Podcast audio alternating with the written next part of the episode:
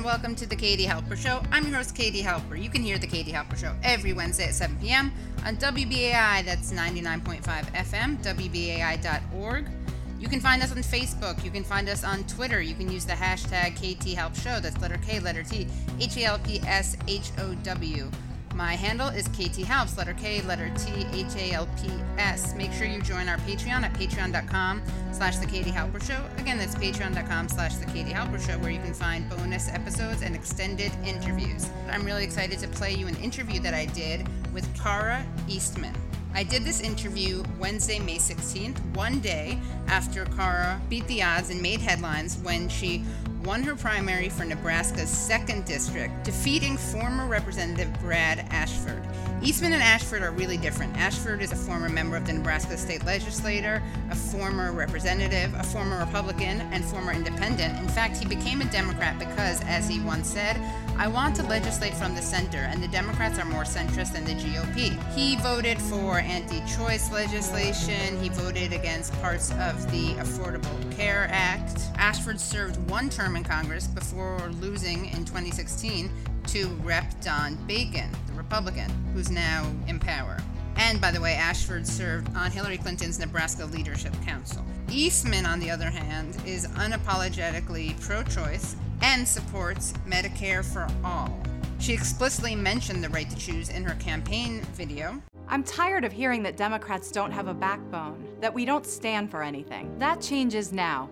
Let me be clear. I'm the only candidate for Congress who stands for universal health care and ending massive tax breaks for millionaires that threaten the middle class. I will fight to protect Medicare and Social Security and always defend a woman's right to choose. So if you're frustrated with Washington, then join me. The DCCC, the Democratic Congressional Campaign Committee, endorsed and supported Ashford, the Blue Dog establishment candidate, during the primary. That's not surprising. What's disappointing, though, is that Eastman, despite being so pro choice and running against someone with an anti choice record, was not endorsed or supported by any of the major pro choice organizations. The only organization that endorsed her was Vote Pro Choice. What makes the silence from the bigger organizations even weirder is the fact that they were so vocal during another election that happened in Omaha, Nebraska. In 2017, Democrat Heath Mello ran for mayor against an anti choice Republican. Mello was endorsed by Bernie Sanders, who campaigned for him. Certain high profile feminists and more established feminist organizations spoke out against this because Mello had sponsored some anti choice legislation.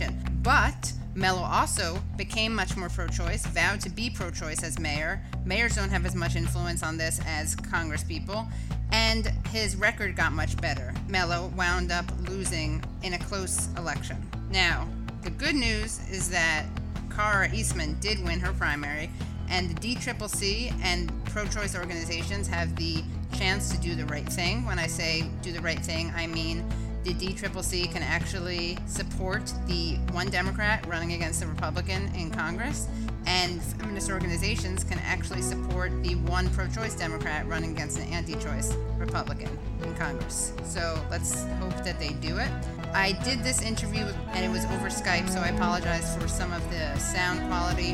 We lose some connection right as she's telling me that her mother passed away a few months ago and explains to me how her mother's cancer influenced her decision to run for Congress. There's a lot to be talking about because this is a very exciting and significant election.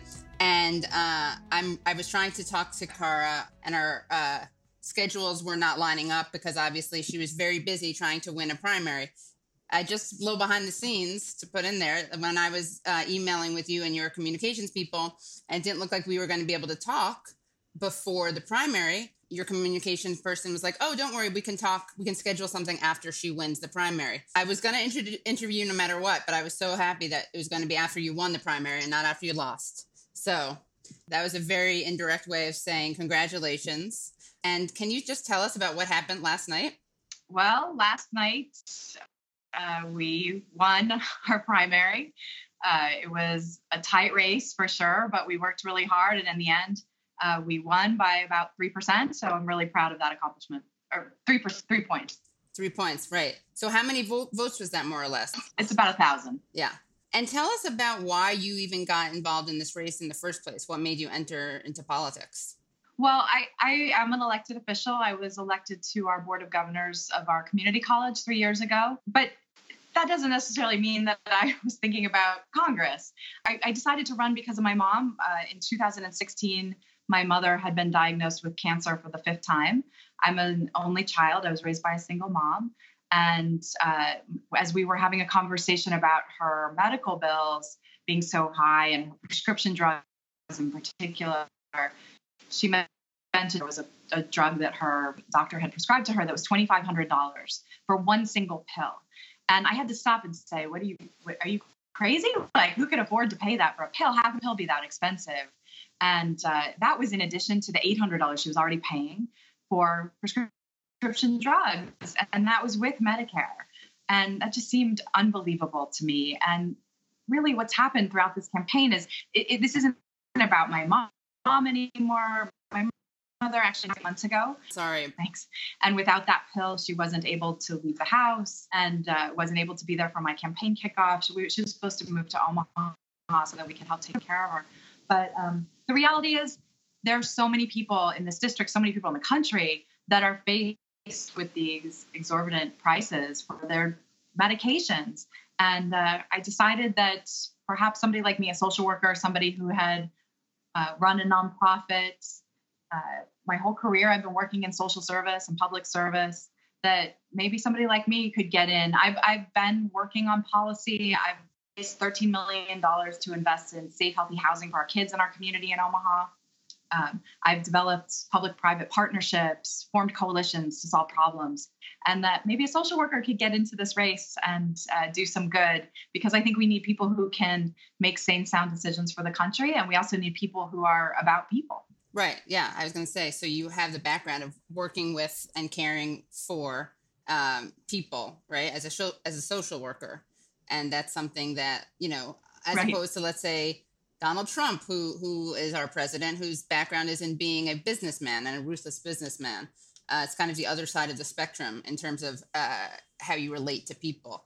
So it's a great. I think it's a it's a really good qualification. And I I heard um, your interview with Cenk Uygur on the Young Turks, and you mentioned also that your mother was an artist, and that so one of the things she didn't wasn't able to do was see your daughter's art show. Yeah, my daughter my daughter is 16, and she's an artist like my mom, and uh, it was just it's been just increasingly more disappointing that my mom wasn't able to as, as sabina's gotten older to see her art shows or be a part of that because my mom would absolutely be so proud of her. I'm an only child too so i understand how it's hard obviously for everyone uh, with everyone suffers when their parents are ill or when they die but it's also really hard as an only child because it's like you know it's just you and the parents Exactly. Exactly. Yeah. Anyway, but I'm sorry. Um, but I'm also really thrilled though that you are one step closer to helping make a country where people won't face those problems and they won't face exorbitant prices when they're trying to survive. And it's it, it's incredible that you know to remember that we live in such a,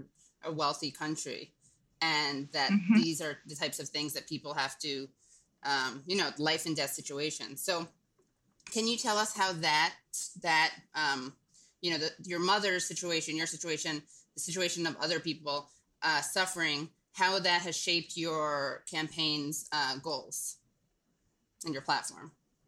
Sure. Well we've been i mean the other part of the campaign that has been so important to me as coming from an organizing background or uh, a community background is just making sure that we're actually talking to people and honestly more important that we're listening to them so, what we found in the over 60,000 doors that we've knocked in the campaign is that the number one thing people are talking about is healthcare. And when we ask them what their concerns are, they talk about their drug prices, their access to medical care, not having a medical home, um, having to travel distances, even in an urban area, to find adequate health care. And, uh, and, the, and people talking a lot lately about how a, a, drug one day costs a certain amount and then a couple weeks later it's a completely different amount a lot more. I was talking to one person who said they had a, a pill that was $8 and then the next week they went back to get it it was $200 with no rationale for that no reasoning. We, it's interesting that we never get a menu of, of how much these things cost. I'm somebody that has been fighting my whole career I, for people. I have worked uh, in homeless and domestic violence shelters. I started a national volunteer program for people with Lou Gehrig's disease. And uh, for the last 12 years, I've been building a nonprofit that I started uh, that is around children's environmental health. And so I know firsthand what people experience when it comes to their health and their health issues. But the reality is, healthcare is and should be a right. What else did you discover were issues that matter to people as you were knocking on doors and getting to know people? And uh, the other thing people talk a lot about is education and especially student debt. And I'm, uh, I'm on the board of governors of our community college. I serve as the vice chair there and see a lot of students that are either struggling to be able to even afford our community college, which is the cheapest game in town, probably one of the highest quality educations as well, but um, and and just drowning in student loan debts. This is something that is crippling us as a nation. It's crippling our workforce. It's crippling our national security, and it's something that we need to address, and we need to address it now because we need to be competitive in a global economy and make sure that students are not coming out of college um, drowning in debt or that they're not going to college because of the cost. And what is the difference between you and your primary opponent? What are some of the key differences? Well, um, I mean, he has he had a lot of experience in the legislative business. He was in the Nebraska State Senate. He served one term in Congress. I believe our our core differences are in uh, some of the policies and positions that he took when he was in Congress. So he voted against uh, the against DACA, against passage of the Affordable Care Act, against the Clean Power Plan, against the Iran nuclear deal. He voted for the Keystone Pipeline. When he was in the Nebraska state legislature, he voted against uh, some choice measures, some women's reproductive health measures. I he was the Democrat that was fourth most likely to vote with Republicans when he was in Congress. And that was framed as bipartisanship or working across the aisle. But he voted so much with Republicans on very key bills that he did, it was disappointing to us as Democrats. And uh, I'm somebody that is also willing to work with different people, people across, reach across the aisle to get things done but I'm also going to stand up for the values of the people of the district and, and my own values and my own convictions. Right. Yeah. And what we're finding more and more is that these issues that, that people used to consider kind of too fringe or, or, or to- politically toxic issues, these are positions, whether it's affordable health care or uh, college tuition issues, these are issues that have mass support. And, you know, the media and politicians like to pretend that they're these these kind of weird positions to have and unrealistic and no one's going to win an election with them. But what we're seeing more and more is that these are the things that actually get people out of the house to vote. Mm-hmm. yep i agree. And yeah, some of the things that you support besides Medicare for All uh, is overturning Citizens United, raising taxes on corporations, uh, decriminalizing marijuana, and universal background checks of course, you know, the resistance, the anti-Trump resistance, as it should, it talks a lot about how how terrible Trump's position on immigration is. And you mentioned that um, Ashford opposed DACA. We want to think that Democrats are going to be running on the right side of, of, of history and the right side of issues. Democrats aren't just going to beat Trump by saying they're not Trump.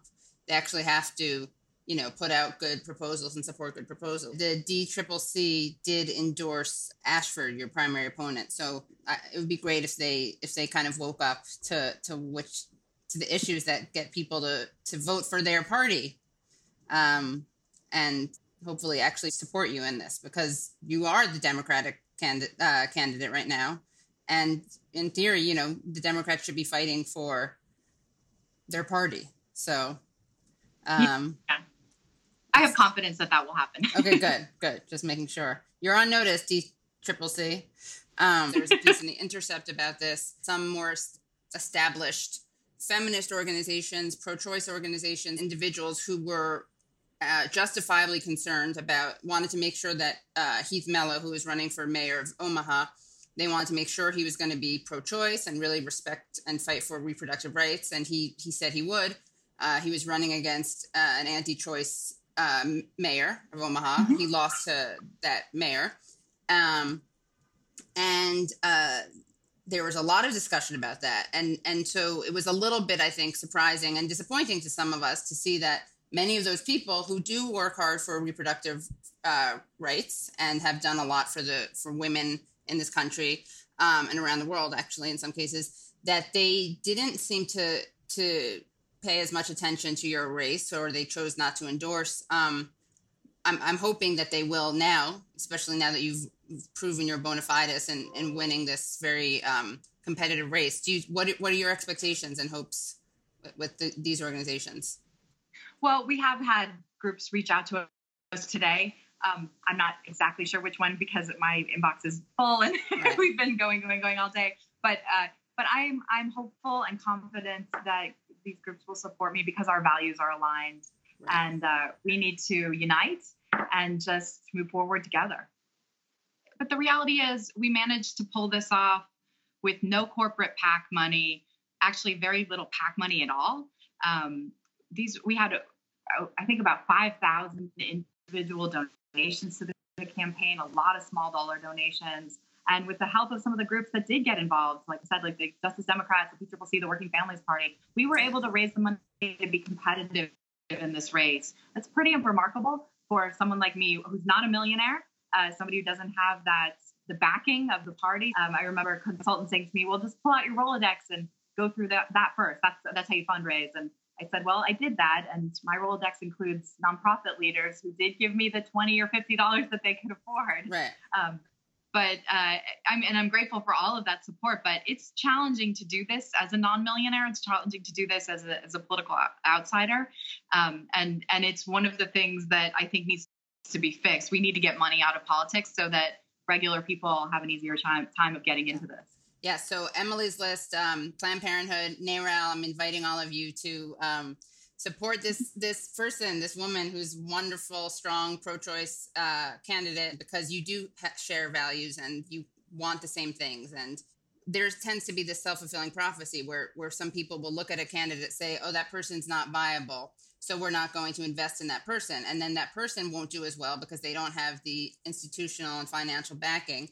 So then they won't win. And then they point to that loss as proof that that that that person wasn't viable in the first place. But of course, had they actually supported that person, things would have been very different. So, um, it's really great that you were able to to win this primary. Well, I feel like I had a, a ton of support um, nationally from groups like the PCCC, Justice Democrats, the Working Families Party, Blue America, Climate Hawks Vote, uh, Vote Pro Choice, and uh, so I'm I'm really proud of those endorsements that we had.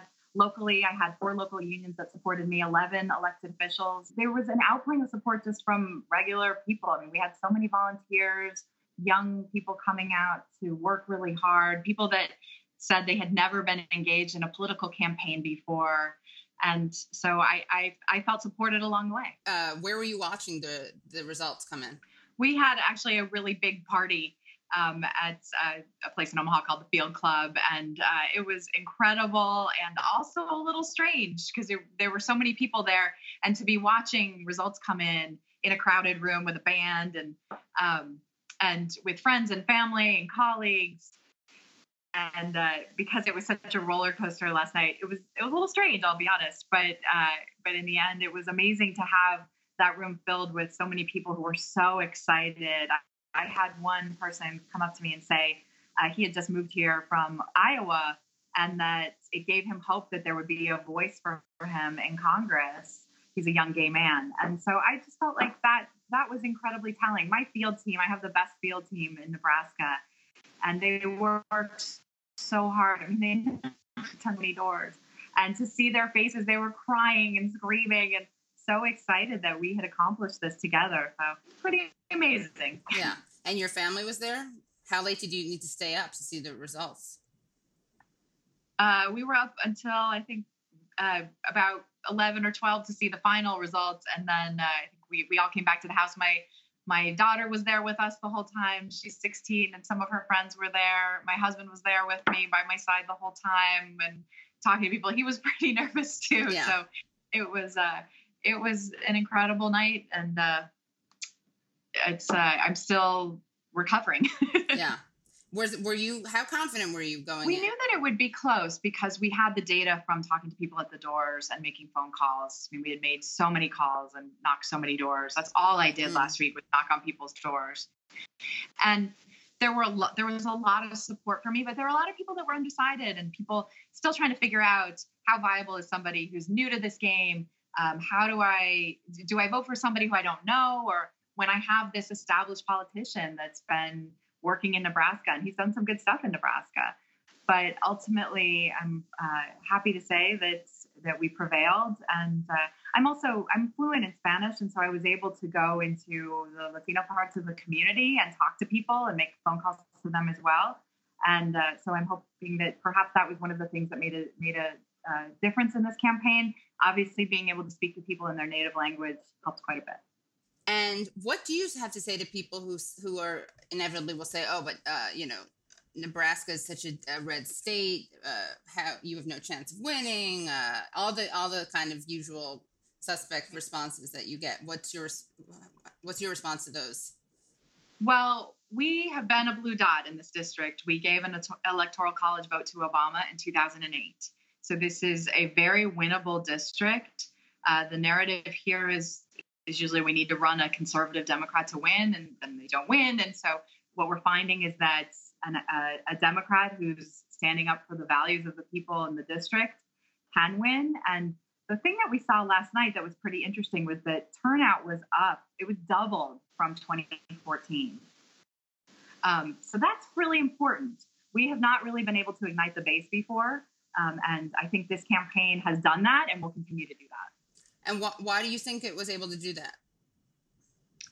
Um, one, because we knocked on people's doors and talked to them, yeah. but also the, the message of the campaign, the strong positive message about fighting for healthcare, education, the environment. Um, we live in an environmental disaster with the Superfund site here, and that's something I've been working to resolve for a long time. So I know firsthand what an environmental contamination looks like for a community. Therefore, I'm against the Keystone Pipeline. The majority of people I talk to are as well. Uh, these are things, and, and, and in particular the economy, where you've got on on uh, right now what we hear is like oh, the economy is booming, uh, employment uh, unemployment is down, people's um, people got all these bonuses, right? When we talk to people at the doors, they're saying they're struggling, that people are working two or three jobs to be able to feed their families, and that they're not feeling the effects of this, and uh, and that they know that this tax bill actually benefits the very wealthy and large corporations more than it does them. So uh, we're, we're just going to keep doing what we've been doing, and uh, and I think it's it's uh, exciting, and I think that's really what's going to ignite people to come out when they feel like they've got somebody who's actually going to represent them, represent their values, and someone who's accessible. I heard from a lot of people that the reason they voted for me was because I returned their phone calls or answered back their Facebook messages, and that they felt like that was a new new model that they could actually interact with somebody who was running. And even though there are a lot of difficult conversations, um, it's uh, it's it's a challenge, I think, because we don't always agree on everything, but we have to be able to have those difficult conversations and come to some kind of uh, at least uh, common ground, find common ground where we can, and work together to solve problems. What can you sh- shed some light on, um, like what the takeaways for other progressives um, who are running for, you know, running for Congress or running in other races? What are the takeaways for them?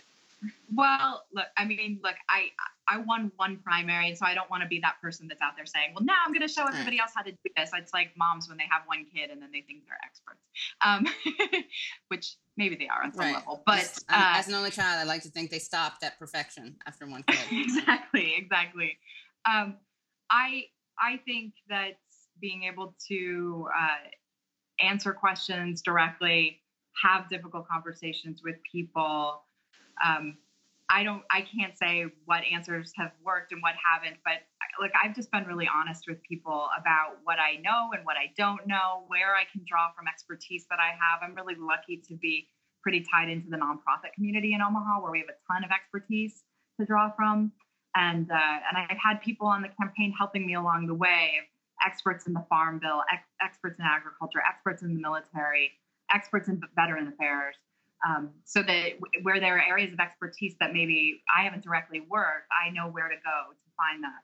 And, uh, and so I would just say, I think being authentic is really important. It's, uh, we promised our daughter that when we launched the campaign that I would not put winning ahead of integrity. And, and I feel like we've, we have, we've done that. We haven't done anything that we weren't proud of. And that's how we'd like, we will continue the campaign that way. I believe civility is important in anything and in particular in politics.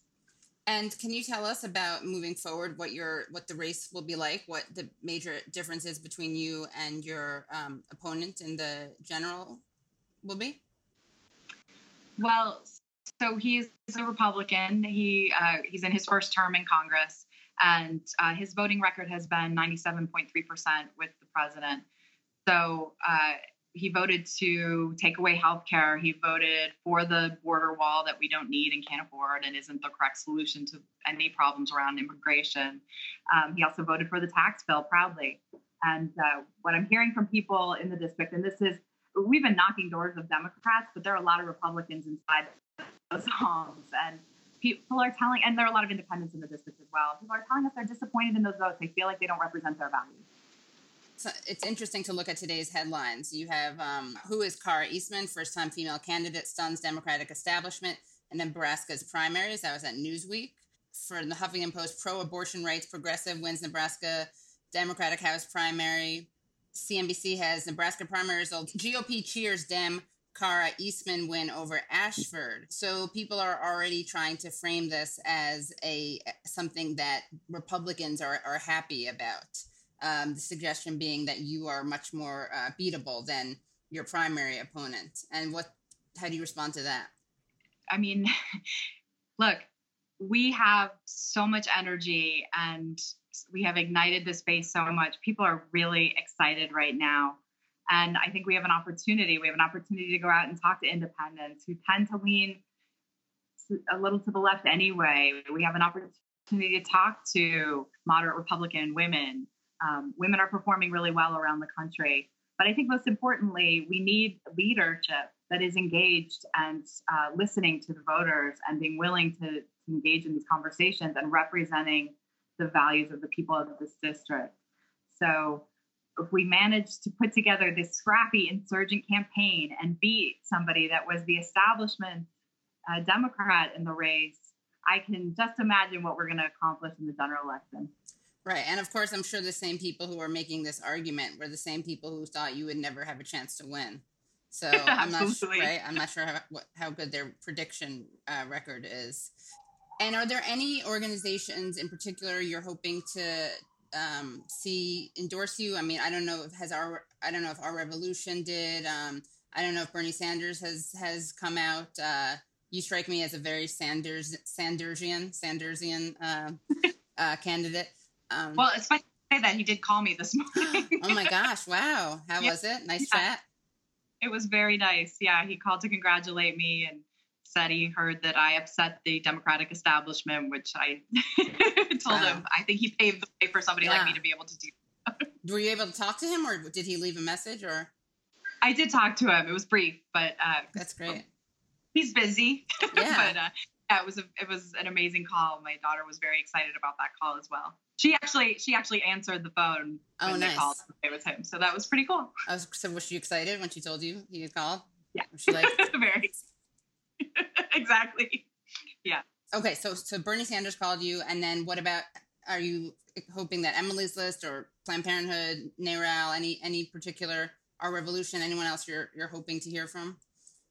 If you had a wish list of labor and unions are very important to me. I come from a union family, and so I'm hoping for more labor support um, because I think that my values are aligned with theirs quite a bit, especially when it comes to livable wages and safe and healthy working environments. Um, so, so those would mean a lot to me. Any of those, uh, the groups that you mentioned, I'd be happy to have the endorsement of because we want to win and we need everyone's help to do this. We're going to continue this as a grassroots movement, but the more help that we can get, the better. And what um, about your daughter? How how has this affected her life? Has this uh, inspired her? Are you? I assume she was very proud of you right now. she's very proud. She's very excited. She's also tired, but uh, and and she's she's actually uh, an interesting person, if I do say so myself. I mean, aside from being an artist, she is part of the Omaha Student Union. This is a group of young people that come from different colleges and universities and high schools that have come together around politics, and she's part of that. She also works for a group called the Women's Fund and their adolescent health project. So she's out in her job, um, aside from going to school, teaching other teens about STI pre- prevention and sexual health. Um, so she's a pretty remarkable young woman, and really she's inspiring me. She she actually organized the March for Our Lives in Omaha. Wow, and uh, that's great. Was one of the speakers there. Yeah. So uh, so honestly, I think I'm more inspired by her. yeah, I'm sure it's it's it's mutual. Yeah. Um, yeah, these are some of the headlines. Another headline, this one was CNN Democrats anti Trump resistance scores a big primary win in Nebraska. El Vox had Kara Eastman, Medicare for All Progressive wins Nebraska has primary. Yeah, this is, I think, a kind of a hopefully a watershed moment. Uh, and it's part of, I think, this trend that we're seeing of insurgent candidates who are not part of the establishment. They're not necessarily the usual suspects or the likely candidates. Um, how how much were you inspired by Bernie Sanders? Well, I'm I'm a fan of Senator Sanders. I think a lot of the proposals that he have, has out there makes sense. Um, and and but I, I'm inspired by a lot of of politicians um, nationally and locally. We have some great people here on the ground in Omaha that are doing work for the community. I have the honor of working with uh, State Senator Tony Vargas, who is the first Latino elected to the Nebraska State Legislature.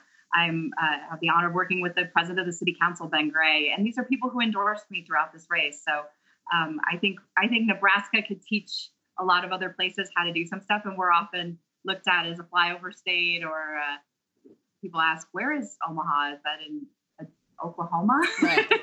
um, but uh, Omaha is a pretty interesting place. This district is is amazing, and uh, it's it's 96% urban. So I think that's something that people don't necessarily think of when they think of Nebraska. But um, but we could be major players in a lot of things. We could be champions in wind and solar energy. Uh, we at the community college here, Metropolitan Community College, where I'm on the board, is an incredible institution, one of the top 10 community colleges in the country. We're doing stuff every day that I'm just completely amazed by. So I think there are models here that I've been involved with or that we have that we could bring to other places in the country. How are you going to finish the rest of the week? How much sleep do you have to catch up on? Sleep would be good. I that's a magical thing I keep hearing about. So I'm excited to sleep. Um, we've got some uh, meetings to have, and uh, we need to get together as a campaign team. And honestly, we need to celebrate because yeah. this is an incredible moment. It is a watershed moment and uh, I want to make sure that uh, I'm honoring the people who work so hard on my my team. Um, and uh, yeah, we're just going to keep talking to people and and and uh, figure out how we win this because I think we have the blueprint already and we have the people in place. And uh, we've I've had so many people reach out to me today saying they want to get involved. And uh, so it's exciting, and I can't wait to see what's next. Great, the non-blue dog blueprint. You can use that as on your website. And you can find out more about Kara on Twitter. Kara for Congress, eastmanforcongress.com is the website. Thank you so much for joining us and I uh, hope to speak to you soon and best of luck. Thank you so much. Thanks. I appreciate it. Take Thanks. care. Bye. You can hear the Katie Halper Show every Wednesday at 7 p.m. on WBAI. You can find the Katie Halper Show on iTunes where you can rate and review us. You can find us on SoundCloud. You can find us on Facebook. You can find us on Twitter. My handle is KT Halps. That's letter K, letter T, H A L P S.